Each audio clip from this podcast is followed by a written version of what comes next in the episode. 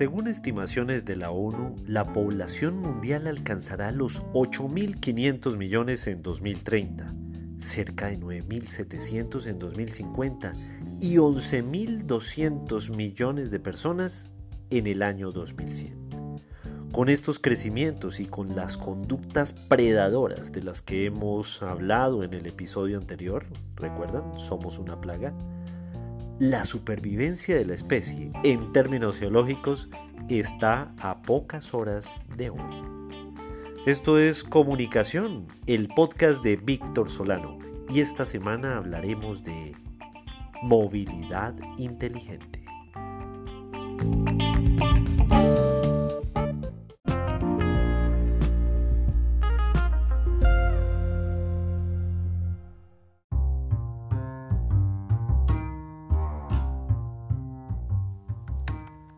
Como especie hemos adquirido y alimentado en los últimos 70 años, y especialmente en Latinoamérica, la idea de que la única forma de progresar es en espacios urbanos, de vivir en una saturación poblacional muy alta para acceder a los espacios de decisión política y de desarrollo económico.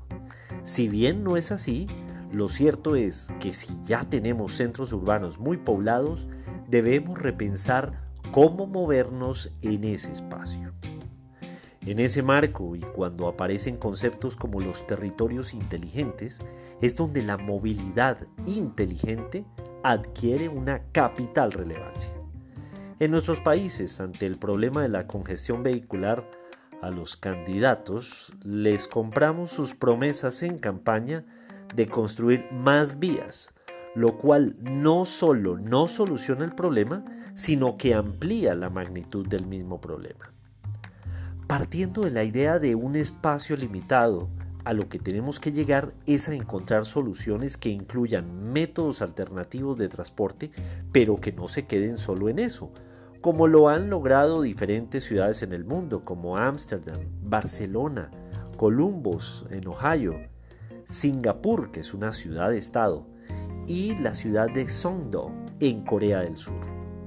Así las cosas, celebro la lógica de emprendimiento que han insertado cracks como Claudia Jiménez y Alexander Ricardo, un tulueño en Bogotá, que se han puesto a pensar en la participación ciudadana para encontrar soluciones viables con transparencia para temas cruciales como el aforo vehicular y de peatones mediante el análisis de video, la detección en tiempo real de incidentes en la vía, el uso de tecnologías para incentivar la alta ocupación de vehículos y las soluciones digitales que faciliten la ciclologística.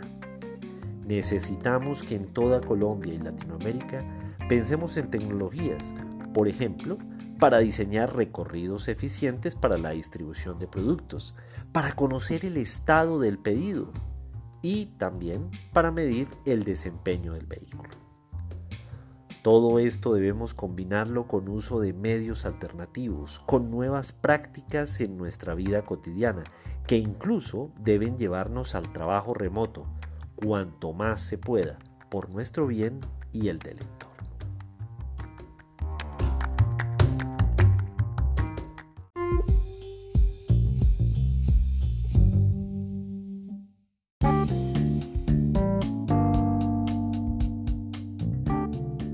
Como ya hemos insistido, aquí debemos implementar sistemas de inteligencia artificial para encontrar rápidamente soluciones que de otro modo sería dispendioso y no atendería el enorme caudal de datos que muestran comportamientos.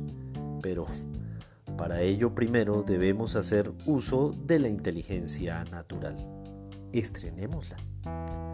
Recuerden que en Twitter soy arroba solano y que este programa está disponible en las principales plataformas para iOS y Android, como Apple Podcast, Spotify, Breaker, Google Podcast, Overcast, Radio Public, Pocket Cast y Anchor.